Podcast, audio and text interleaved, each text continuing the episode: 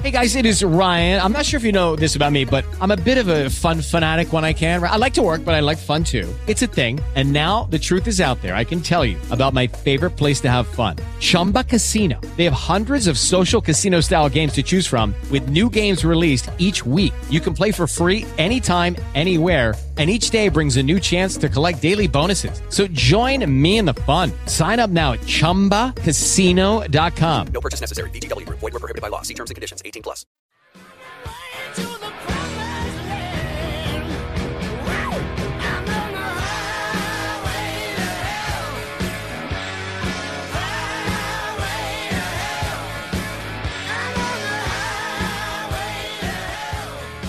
Yes, I am the Bible geek, Robert M. Price, and I uh, owe you uh, an episode to dig into some of these exciting questions. They're always great, and uh, sometimes they're repetitive, but uh, I can't assume everybody's heard every podcast, and sometimes I have something new to say, so I'll be saying some. Uh, let me uh, shamelessly, uh, or is it shamefully? I guess it's shameful, but I'm shameless if I don't care if it's shameful. Yeah, anyway. Um, uh, you might want to check out some new books uh, of mine. Uh, a couple of them are not necessarily available, but soon will be and can be ordered off of Amazon. One is Holy Fable, Volume 4, in which I uh, deal with post canonical uh, texts that are deemed scripture. They're either written in the modern time or were rediscovered in uh, modern times. And these writings are five of them. However, the whole book is over 700 pages.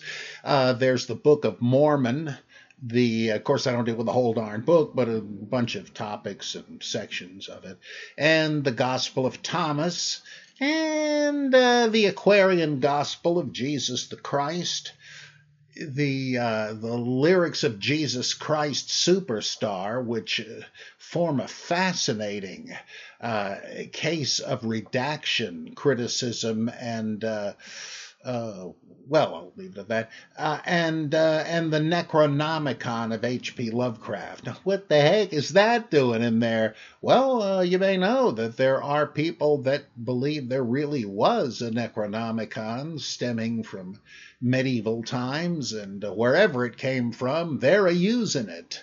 I attended a, uh, a lecture by the author of it, I think a guy named Simon, uh, in the back room of the, uh, um, what the heck was it called? The uh, Magical Child bookstore in Greenwich Village. Uh, S.T. Joshi and Lin Carter were with me. It was quite an adventure. Uh, let's see, uh, it reminds me of the time Lin and another friend of mine were going to see the first Conan movie in the theater, only to find out that it wasn't there anymore. So Lin took us into a local topless bar. But anyway, uh, okay, uh, see here, and uh, I think you'll get a kick out of uh, what can be known about these uh, these texts. Then uh, I got you'll recognize me on the cover as the Angel Moroni. Uh, then there's uh, this one's out already, I think, uh, called uh, Reinterpreting the New Testament, which is a bunch of essays of mine on different uh, New Testament related subjects, some of which you will have seen in the Journal of Higher Criticism if you read that. And uh, I'm pretty proud of them. Then let's see, a fiction collection of mine, Horrors and Heresies uh, there are some biblical related materials in there, such as my spin on the Gerasene demoniac, uh, called uh, The Son of Jehovah versus the Cyclops. Little Dennis MacDonald stuff in there. Uh, then uh, uh, there's the savage sword of Jehu, the Old Testament king, who was sort of made into a Robert E. Howard character in this and uh, one that involves a Howard character, Cormac Fitzgeoffrey, fanatical warrior, and he is on uh, Montsegur, the citadel of the Cathars, besieged by the Catholics, where he has to take the Holy Grail to safety. And there's the nativity of the Avatar about Nyarlathotep's advent on Earth and uh, plenty of other stuff. I think you'll get a kick out of it. And uh, all these are available on Amazon, though one or two of them may not be out quite yet. Uh, so all sorts of literary riches. Uh, what say we get into those questions? They're awaiting, and they've waited long enough. So here goes. A question from Nick, furiously trying on an eye patch. Comic book fans will get the reference. Greetings, O thrice greatest geek. May your days last in happiness. Uh, they are so far. I hope the same is true with you. I just heard the latest episode of the Bible Geek in which the thrice greatest geek discussed various theories involving the unnamed young man in Greek Neaniskos. Sort of sounds like the baking uh, goods manufacturer, you know, Ritz crackers and so on. Uh, in the Gospel of Mark, I happen to have a pet theory on the subject. I'm sure I'm not the first person to have thought of this, but I'm curious what the geek thinks. On the night when Jesus is arrested, a certain young man runs away from the arresting party. The pursuers attempt to apprehend him, but catch only his linen garment. The young man himself runs away naked. Mark 14, 51 through 52. After Jesus dies, uh, Jesus' body is placed in a tomb. The following morning, a group of women goes to the tomb into the tomb, but the women find the tomb open. Sitting inside is a young man dressed in a white robe, Mark 16:5, who announces the resurrection of the women. To me, this looks like an allegorical presentation of the two body doctrine of resurrection. Clothing, I would surmise, symbolizes the human body. The young man running away from his pursuers, leaving his garment in their clutches, is an allegory for the soul escaping the material world, leaving the body in the demonic clutches of the principalities and powers. The young man appearing in a new robe after losing the old one to the adversary is a symbol of the soul inhabiting what 1 Corinthians 15:44 calls a spiritual body as opposed to a natural body. Does this interpretation make any sense, or is it just another heroic act of biblical ventriloquism? I like this theory better than the one that treats clothing as a symbol of discipleship and the Neaniskos as a placeholder for the reader. When Mark creates a placeholder for the reader, for example, in the story of the prodigal son, well, that's Luke, but uh, where the reader is invited to place himself in the position of the prodigal son's older brother, the placeholder character must make a moral choice. Do I forgive my wayward brother or not? The re- and the reader is not told what choice the character made. The Neaniskos, meanwhile, does not seem to face any choice. His actions seem to be commensurate with circumstances. There doesn't seem to be any space for the reader to insert himself into the story and ask himself, What would I have done? Uh, let's see. I think this is. Yeah. Uh, yeah, well, uh, this makes a lot of sense to me. Uh, I mentioned the last time that you can tie it in with Jesus by saying that this was a sort of Gnostic, docetic story originally, that uh, the real Jesus escapes the clutches of his mortal adversaries. Uh, and uh, uh show, so that the the empty garment left behind is the uh, the worthless physical body, which is Jesus, which Jesus is about to lose on the cross, and uh, the uh, young man clothed in a white robe, which is classic, as you suggest, resurrection body imagery, is is Jesus himself, as Matthew seems to have thought he might be. Matthew seemed to be torn between the Neaniskos in the tomb as being the resurrected Christ or an angel, so he splits the the character's uh, message into two and gives one to Jesus, one to an angel. Because uh, you notice Mark does not call him an angel, but as you say, a young man, Neaniskos. Um, uh, so uh, Uh, let's see here. So let's suppose it is supposed to be Jesus. This would kind of remind me of the Gnostic revealer character in the Hymn of the Pearl, which is now embedded in the Acts of Thomas. And there, the the uh, re- revealer is sent from the pleroma to the earth and uh, or the land of Egypt in the story, but it's obviously supposed to be the material world. And while there, he gets kind of beguiled and seduced into liking that uh, that kind of life and uh, lives it up. He's kind of a prodigal son, and uh, then he uh, gets the call. Capital C uh, from home and realizes, what am I doing? Uh, he comes to himself again, like the prodigal, and he strips off the uh, the filthy garment of the flesh and returns to the divine pleroma. Well, uh, I got to admit that does kind of sound like this. So that that's a strong interpretation. It's always, well, nearly always impossible to be sure, but I think you may well be right. Um, and and good uh, considerations there. Now, here's another question about the same thing from Isaac Molyneux.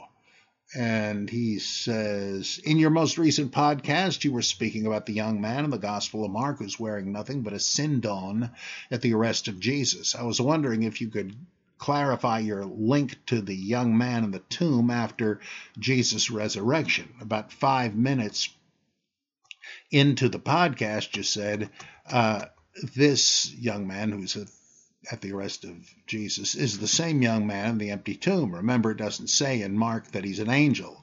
He's just a neaniskos, a young man, and he's wearing a linen sindon. Now, that might have something to do with the fact that he was in a tomb. It's a winding sheet. Uh, and I guess that would be the appropriate dress. However, while the young man in Mark 14:51 is wearing a sindon, the young man in the tomb is said to be wearing a stola I, I, yeah, I appreciate the correction. You're right. I couldn't find any Greek textual witness that says the young man in the tomb is wearing a sindon. Did you just misspeak, or perhaps did you just mean both of the young men are said to be wearing linen garments?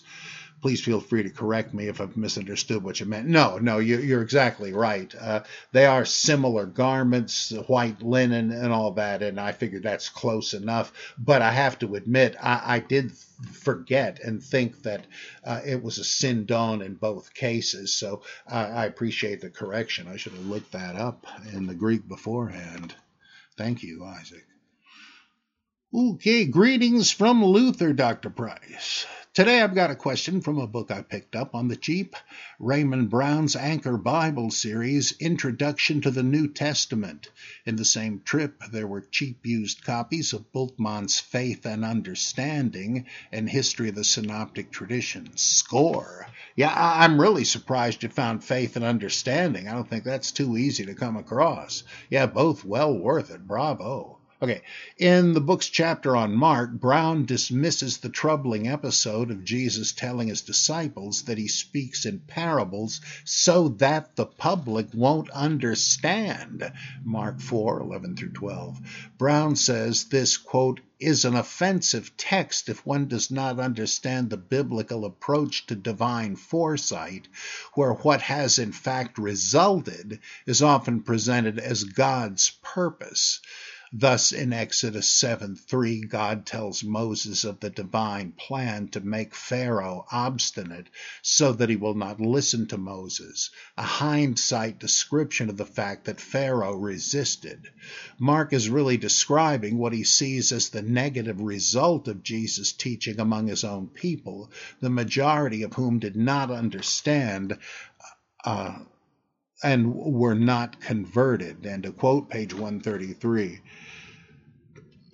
Maybe I'm among those who don't understand the biblical approach Brown references because I still find it an offensive text. Seems to me saying, eh, don't worry, Jesus didn't really preach in parables to ensure the public didn't understand. That's just something Mark said about him to explain their lack of understanding. How is that any better? Whatever comfort one can take in Jesus not actually being a jerk. The consequence is that now one has to see a biblical author as presenting Jesus as a jerk. Is that really an improvement, especially for people who look to the Bible for moral and spiritual instruction and guidance? If I'm missing it, can you explain Brown's point differently? Uh, I uh, I get the impression Brown does not mean that you're supposed to accept this as uh, what. Uh, well, it, let's say it's it's a bad apologetic.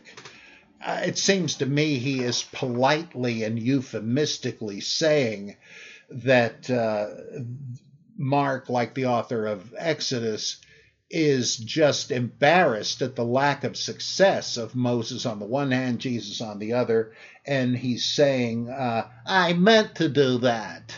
Right? That uh, oh oh, I don't think that God's word failed. Right? Oh no no no no. Uh, God wanted them to reject it. Well, that that is an absolutely unbiblical, but not the way uh, Brown is explaining it. It seems to me because in Ezekiel, for instance, there is this fatalistic uh, thing. It may be the same thing, uh, but uh, God tells Ezekiel to go and prophesy, and he says, I'll tell you right now, they're not going to accept what you say, but at least they can never say they weren't warned. Uh, you know, I can kind of see that. Uh, now, though that may also be an after the fact rationalization. But that does make a certain kind of sense uh, that he's not, it's not saying that uh, God is going to stop these people from, from hearing. He just knows what kind of people they are. They're not going to respond to it. What I think is the best, uh, by the way, there are various uh, attempts to clean this up. I believe Joachim Jeremias, who, like Raymond Brown uh, was a great New Testament scholar, right? I don't want to malign anybody here. I respect both of them and their work.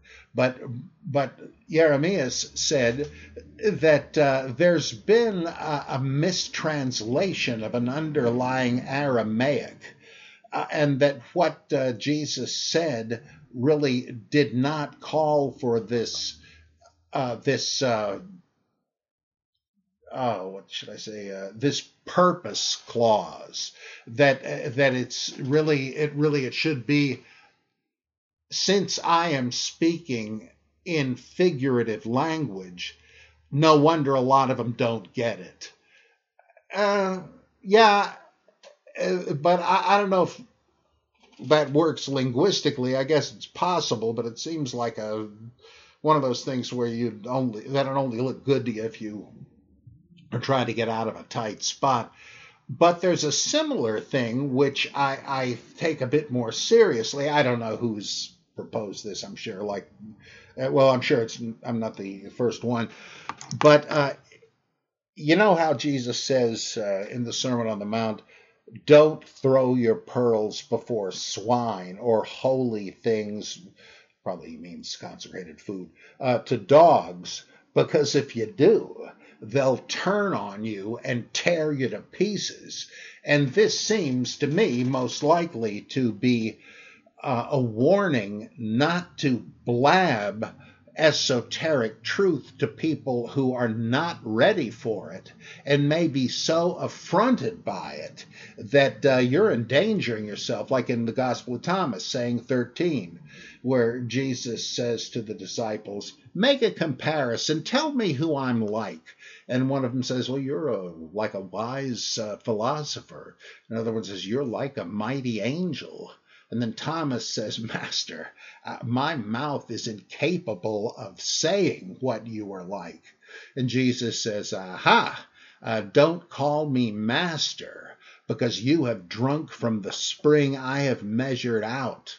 Uh, and uh, he takes him in other words, you're now my equal. Uh, he takes him aside and tells him three things, which Thomas is not going to tell us.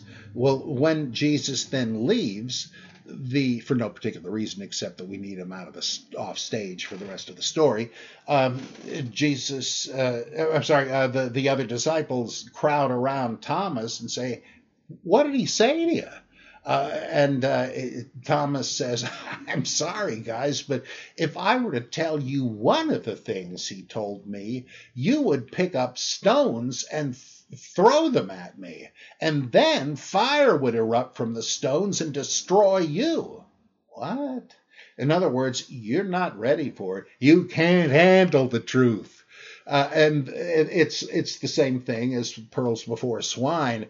Watch out be careful because the people that you cannot expect to understand this uh, are not going to take it lying down. They'll think, what? That's blasphemy. Perfect case in point from centuries later. Al Hallaj, the great Sufi mystic, sort of a non dualist, um, he, uh, he went around saying in a kind of a trance, uh, I am the truth which, especially in Islamic idiom, meant I am God. Well, uh, people only needed to hear that, and they said, This guy is a terrible blasphemer. And so they crucified him. Uh, well, uh, the other Sufi mystics uh, said, What did he think he was doing?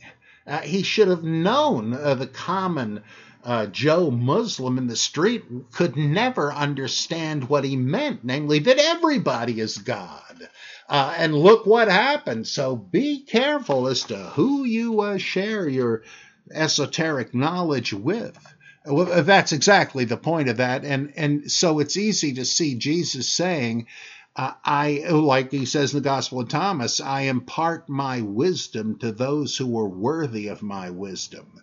That is, uh, you got to be on the wavelength. That's why he finishes up saying, He who has ears to hear, let him hear. Not everybody will.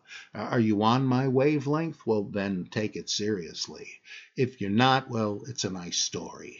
Uh, and that may be the point where the disciples say, Why are you uh, teaching them with these stories. And he says so that uh, they'll hear what I'm saying but not understand, uh, and because they're not anyway, right? And uh, but the, those who are ready for it will.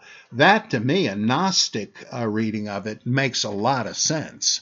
And I, I, tend to prefer that, prefer that because there's certainly other Gnostic leaning um, sayings, but that's unacceptable to someone like Raymond Brown, who, though a great, great New Testament scholar, I think sometimes uh, was a little too orthodox. Uh, let's see here. Uh, this is from Stephen McDonough. He says, Any accent is fine, the sillier the better. Well, uh, okay, how about uh, Chicago? Do you think it's completely out of the question that there was a Hebrew original and a Greek version of, of Daniel? I remember hearing there's a version in the Dead Sea Scrolls correcting a historical goof about the Babylonian king that went crazy. Someone still knew they meant Nabonidus and not Nebuchadnezzar.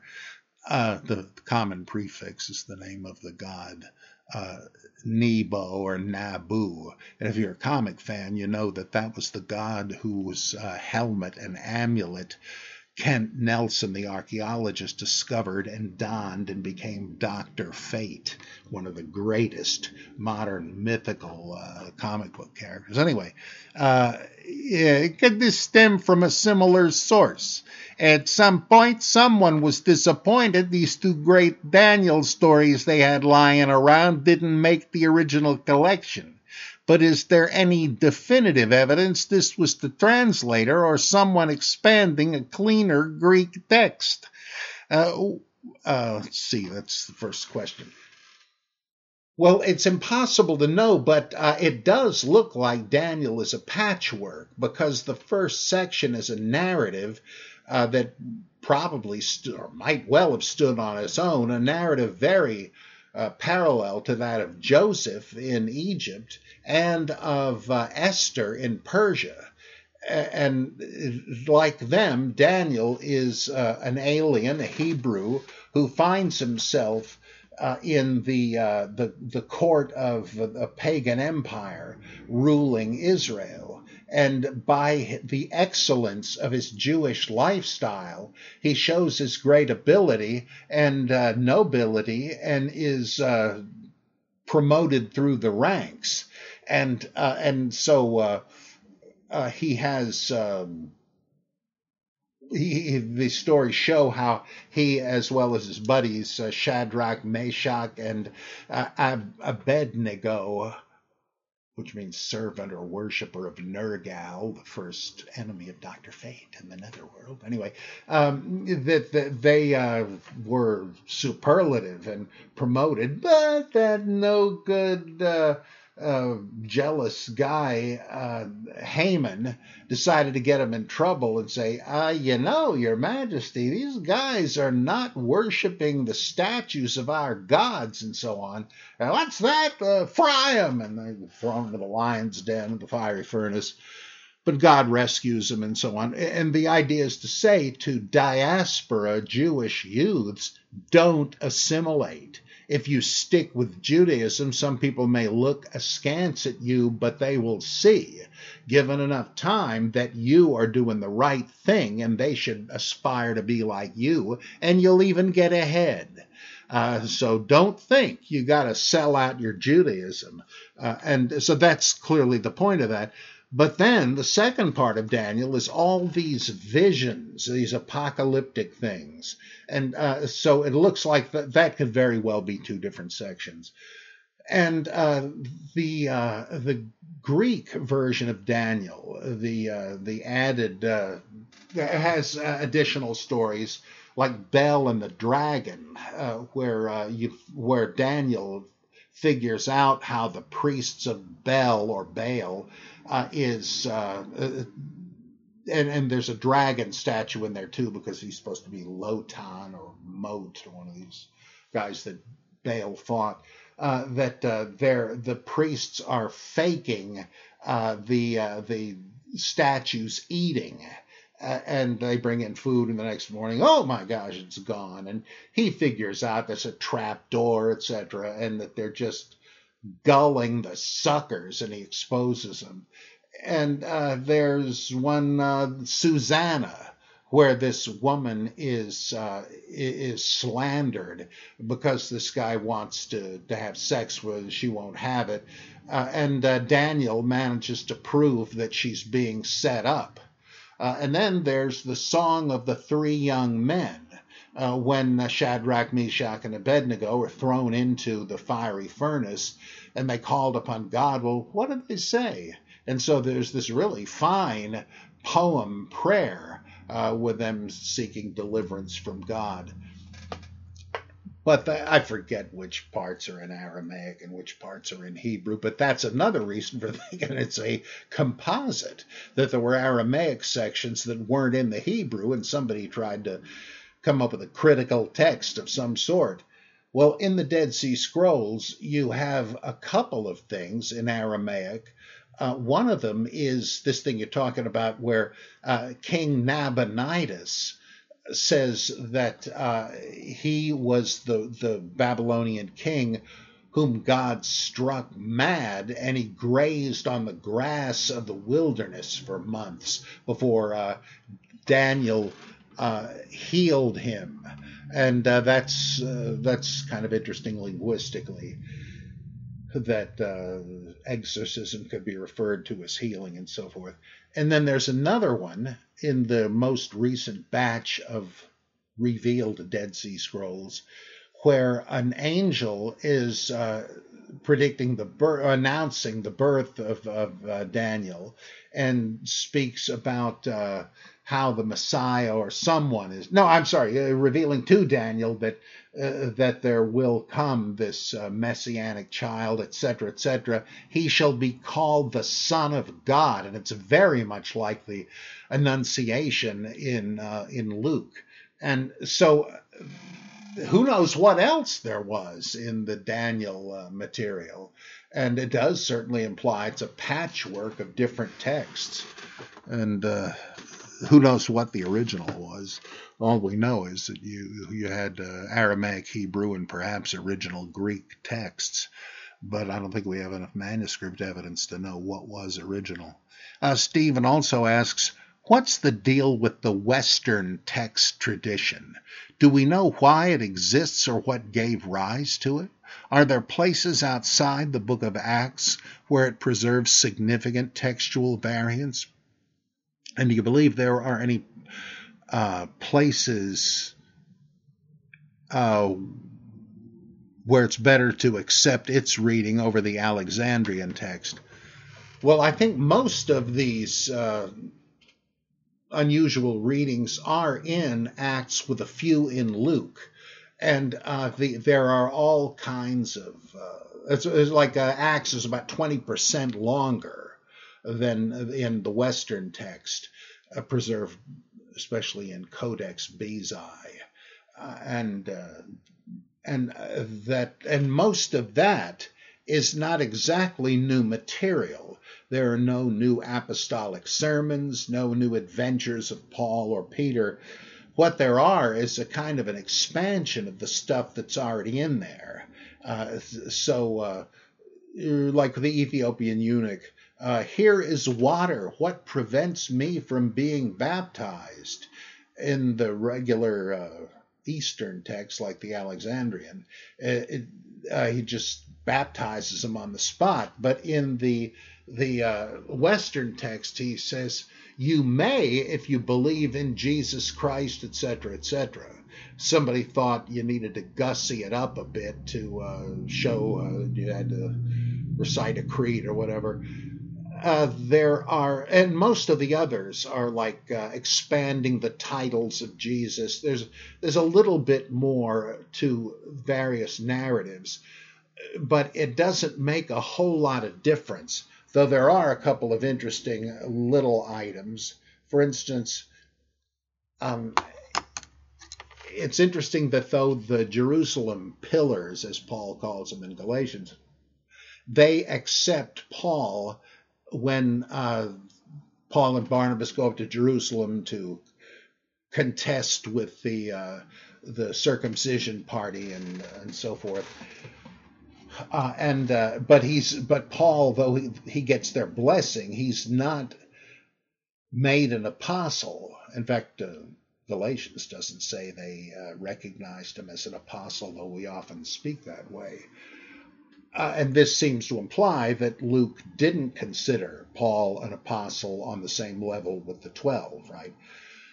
But uh, what do you know? In chapter 14 of Acts, in the Alexandrian text, which most translators use, uh, they uh, Paul and Barnabas are twice called the apostles. Now that seems kind of weird. You could chalk that up to what Mark Goodacre calls editorial fatigue. That he that uh, the author knew that Paul and Barnabas were considered in their own circles as apostles, though he wants to demote them, but he kind of forgets that when he's writing this adventure of them in uh, Lycaonia. Uh, but is it possible a subsequent copyist decided to give him the title? And in the Western text, what do you know? In one of the two mentions in Acts 14, they are not called the apostles, just the names Paul and Barnabas. They are in the other verse. But that leaves the door open to wondering if originally Acts didn't call them that at all. I mean, barring some ma- big manuscript discovery, we'll, discovery we'll never know. Um, in Luke, we have uh, a couple of interesting tidbits in the resurrection narrative that occur only in the Western text. Uh, one of them is, I think, that uh, Jesus says at the crucifixion, Father, forgive them, they know not what they do. I know that's missing from some manuscripts, present in others. Uh, but then when, when you get to the resurrection, uh, we have something like in the Gospel of John, where uh, Peter and another disciple come to check out the empty tomb they've heard about. And then, maybe the most important, uh, it says in the Eastern Alexandrian text that Jesus on the Mount of Olives with the disciples on Ascension Day, uh, he is parted from them. But in the Western text, it goes on to say, and was taken up into heaven. So, uh, what's going on there? Uh, did Luke originally not have that? uh, and waited for, and didn't mean that Jesus ascended into heaven on Easter Day, because that would get him out of a bit of a problem. Because in the beginning of Acts, it says that uh, Jesus stayed with the disciples, teaching them until uh, the 40 more days were up and then he went up to heaven, and it's very explicit. The, the disciples are gawking at the figure rising into the sky, and a couple of angels say, Well, this is nothing. One day you'll see him coming back from the sky. So, uh, was that the idea that some scribe rounded off his copy of Luke 24 by having Jesus ascend on Easter evening? Uh, creating a contradiction with Acts chapter 1? Or uh, did, did Luke originally have the ascension in both places and a copyist cut one of them out to remove the contradiction? Who knows? And uh, so it is kind of important here and there, but most of the added stuff doesn't really shed a lot of light on anything. So, what is the point of it? And who wrote it? Well, once again, you won't be surprised to hear me say nobody knows. But the theory I think is most likely is this. Since the added portions do not seem to stylistically contradict the rest of the book, uh, it's quite possible that uh, the Western text represents a later rewrite of Acts by the original author, Luke, Polycarp, whoever you think it was. Uh, and that he just thought, you know, uh, I mean, all modern writers do this, right? You go back over what you've written, uh, and even even after it's been published, I think I'll do a new edition of this. And uh, I, that's what I think happened because uh, uh, I mean, you you could have added all kinds of stuff if you'd wanted to. This does look to me like somebody just doing what I do when I'm revising an article. You know, I got to put that slightly differently. Maybe I should make that more explicit. So that's what I think it is. But again, nobody knows. Um, and uh, let's see. So thanks, Stephen. Um, here is another couple of questions from Luther. Uh, he says, let's let's uh, wear our historicity hats. Like so, on that assumption, here goes. One, Paul and James seemingly were the two primary figures in primitive Christianity. Yet, since early Christian history, the primary dichotomy or internal competition was assigned to Paul and Peter, as one gets from a casual reading of Acts. How or why do you think the Peter of history became one of the big two, especially considering Paul explicitly and Acts implicitly has him as more a waffling flunky than a leader? I say that about Acts because while he's certainly portrayed as the co hero beside Paul, it is also obvious that James is in charge, and despite Peter apparently having long since approved slash begun the Gentile mission under God's orders, uh, the Jerusalem church and leadership seem not to have gotten the message. So the more historical seeming portion doesn't include what the obviously legendary parts uh, do, dem- do to demonstrate his leadership role. Do you think, again, assuming historicity, that Peter really was a dominant character, more or less equal to Paul and James, but just a different people in different places and slightly different times? Or is this elevation more a strategic move on the part of, presumably, the proto Catholic Church? Well, the way Acts tries to explain this is that after the attempt to execute Pete, uh, that Herod Agrippa the first made, you know, when he is miraculously rescued from from jail uh, in a scene right out of Euripides the Bacchae. Uh, it says that he skips town uh, he goes and meets his fans who are praying for him, and uh, and uh, he says to, he's leaving and to tell James. Well, that sort of implies James is Peter's successor. We we don't see James again uh, until uh, the uh, the apostolic council in chapter. I'm sorry, we don't see Peter again until the apostolic council in Acts 15, where he comes in as a witness to back Paul's uh, ministry to the Gentiles, and he says, "Hey, look, uh, same thing happened to me. I, I, couldn't deny that the Gentiles are welcome to salvation. You remember what happened a few chapters ago with Cornelius, right? Corny, as they called him, uh, and uh, and so." But it's not Peter that makes the ruling, right? It's James. He's in charge now. Uh, and he says, Well, okay, how about this? Uh, the Gentiles don't have to keep the whole Torah. It'll be too much of a burden for them. But here's a few measly commandments, very basic, that will uh, make the, these Gentile Christians at least not offensive to their Jewish neighbors.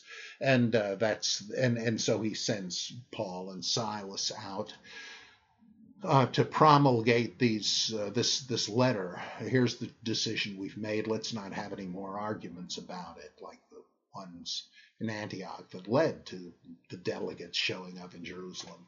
And it says Paul and Silas did take this to all the churches. And that all of this seems to be fictitious. Uh, it's another version, perhaps, of the Jerusalem meeting in Galatians three, is it? I forget uh, and uh, uh, and so the the idea. in fact I I uh, I don't want to get really way off on this, but my theory is that Silas is supposed to be James. Uh, it, uh, it the the Arabic word for the just is salih, and so that's a pun when they call him Silas, which is a common Greek name. Uh, uh, but at any, at any rate, uh, uh, then we meet James again in chapter 20 when uh, Paul shows up in Jerusalem, and James is clearly the head of the thing. So Acts makes it look as if Peter had to leave, perhaps preaching outside where it was presumably safe, and James took the reins of the thing. But there are hints, as Adolf Harnack pointed out, that there were different Jewish Christian factions. Uh, some uh, that uh, viewed Peter as the leader, or the figurehead, who knows? I mean, he might have been gone, but they venerated his memory as that. Uh, others venerating uh, James. Now, this would have been just like in. Um, uh, just like in early Islam, where you had two leadership factions. One was the companions, from whom the first three caliphs were chosen.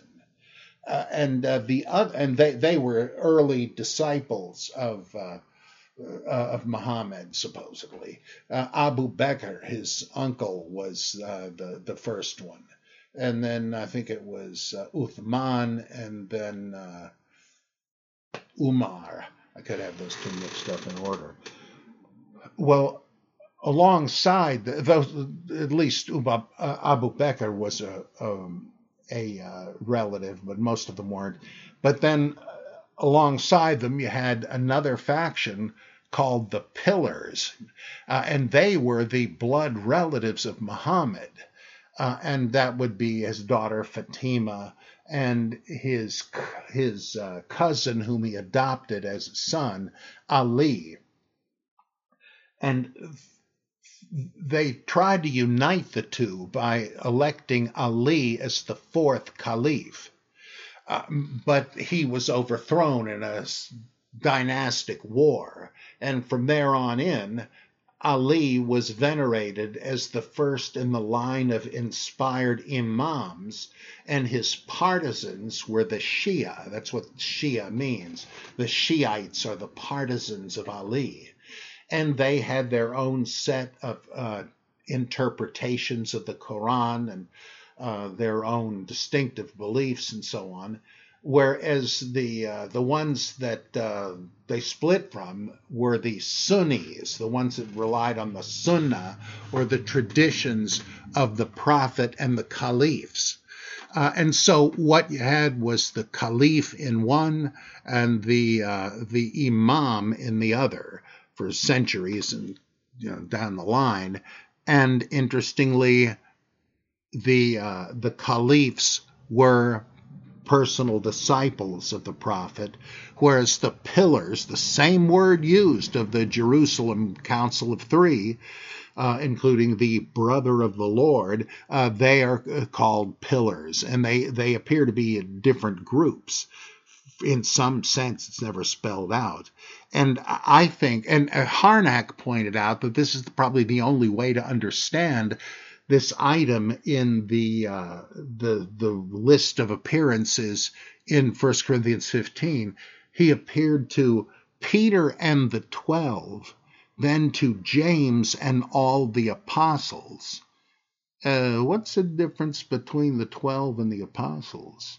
Well, maybe no difference. It could be that uh, both claimed ascendancy over uh, the same group, we don't know, but at least over groups of Jewish Christians. So I think that's what happened. You have two different traditions, and uh, that the author of Acts is trying typically to meld them together. So I hope that helps. Oh, let's see. Uh, then, uh, second uh, question. Again, assuming historicity for the major characters, what do you think was Paul's actual belief about his religious concepts compared to those of the Jamesian church. Uh, see, I can imagine several basic possibilities, which I've named with some modern analogies. Uh, one would be the Lutheran to Calvinist analogy.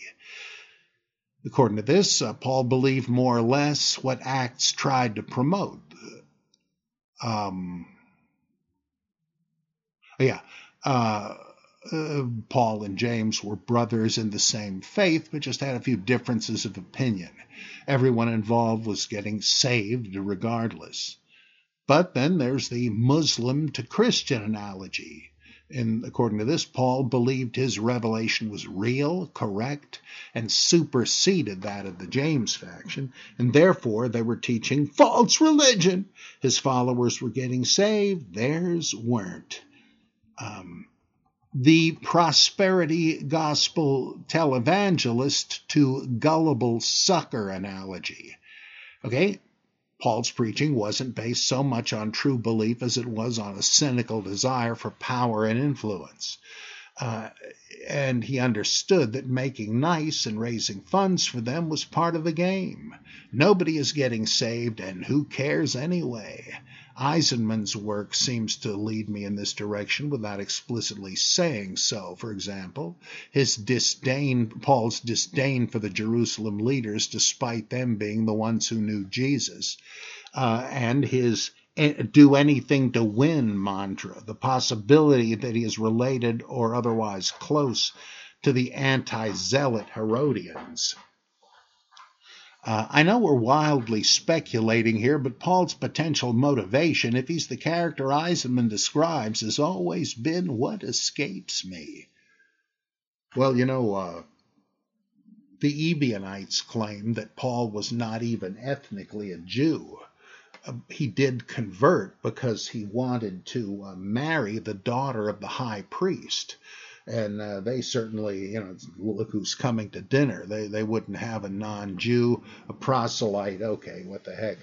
Uh, but uh, either she decided she didn't like him, or her dad decided he didn't like him, or uh, Paul just couldn't cut it uh, the the like it says in Acts 15, as a non-Jew trying to be a Jew, it was just too much of a burden. The the alien, the the cultural mores were alien to him, and he just couldn't uh, assume the burden. I mean, that's obviously. Uh, what happened with the uh, the whole bunch of the God-fearers or the pious Gentiles at the you know and and uh, they said I really like your religion but I got to admit I just can't uh, you know, stop eating ham sandwiches and stuff. Uh, I don't really want to get circumcised. That's all right. You can still attend synagogue and all that.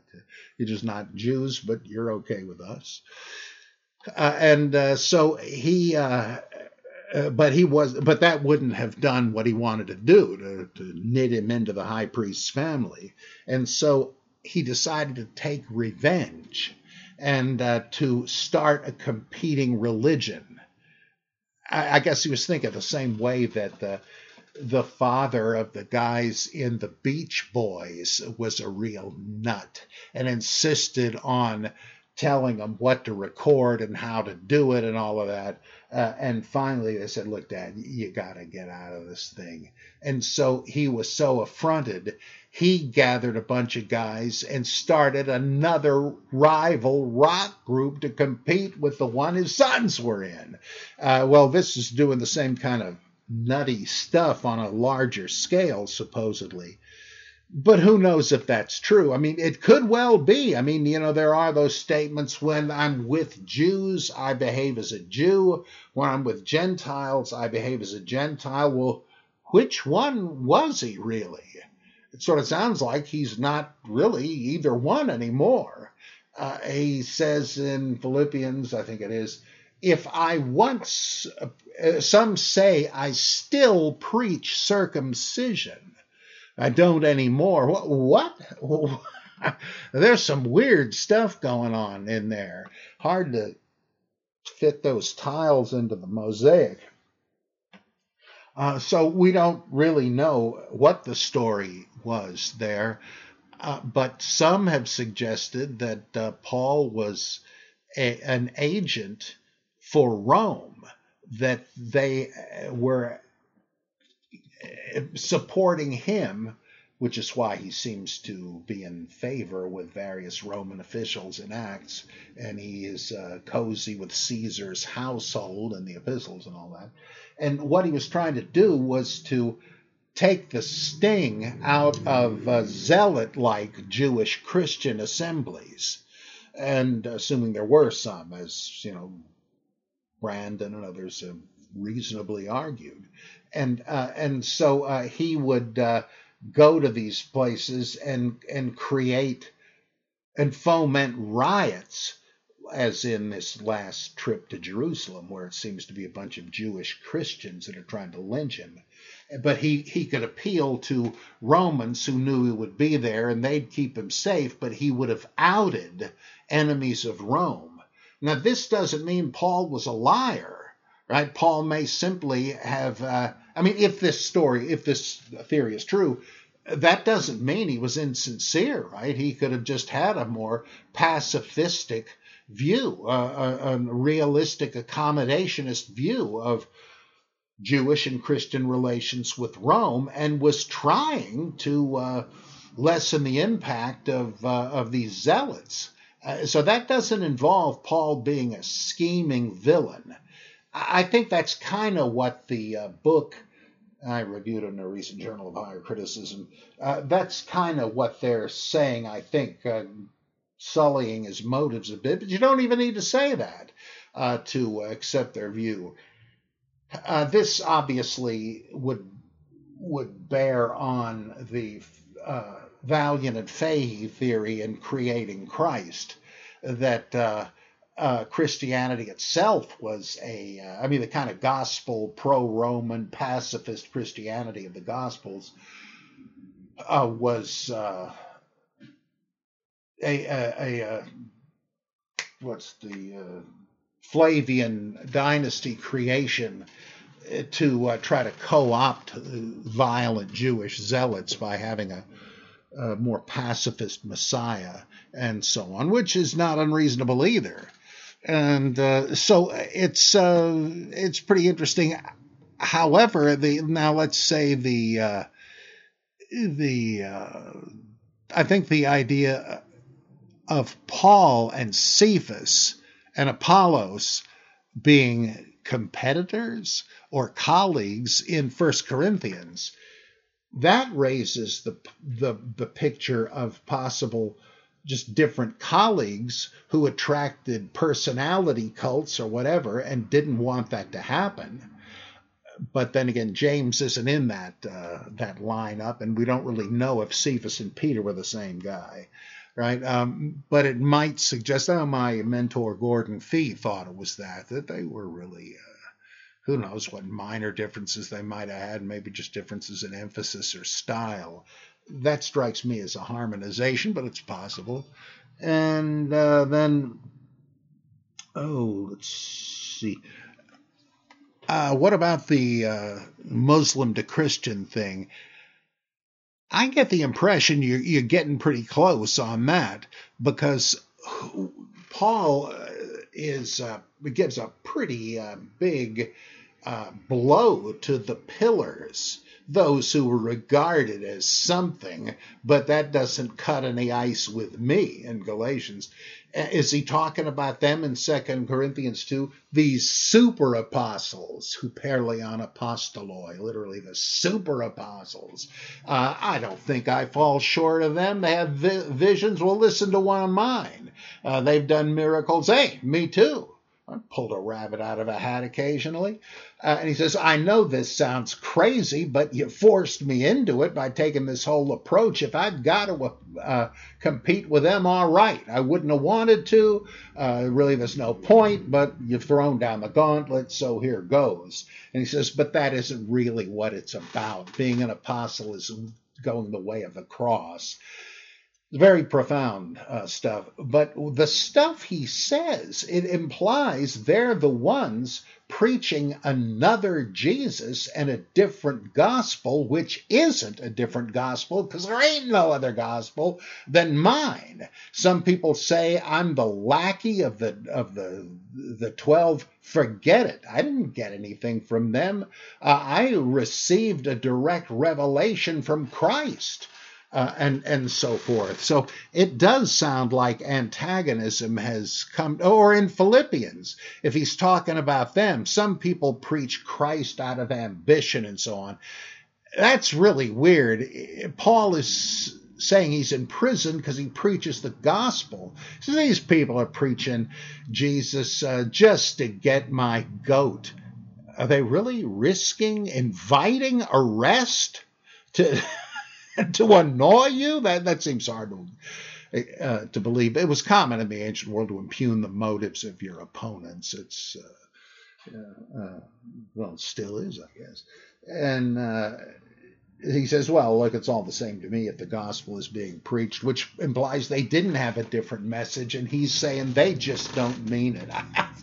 it uh, that's why I think he's uh, there's something else going on there. But nonetheless, in Second Corinthians and Galatians, it sounds like he's talking about the Jerusalem pillars, and they've stabbed him in the back. They're promulgating a false gospel, and let them be anathema. Uh, and so I, uh, I think maybe the the and James, of course, he names him in particular. So uh, I I think you you might be right about that, Luther. Oh, this one is sort of long. I don't think I got the lung power left after the interview I just did immediately before this. But uh, we knocked off some fun questions here, and I'll try to be back a little sooner uh, next time. Thank you for being uh, with us on the Bible Geek. And if you'd like to hear the Human Bible, which I'm hoping to do another one of soon, you can become a uh, Patreon patron. Uh, of mine. you just have to kick in a lousy buck a month. The more is certainly welcome. keep the lights on here. And uh, but at that at any rate, you can hear the somewhat different human Bible there. All right, thanks for being with me, and see you soon.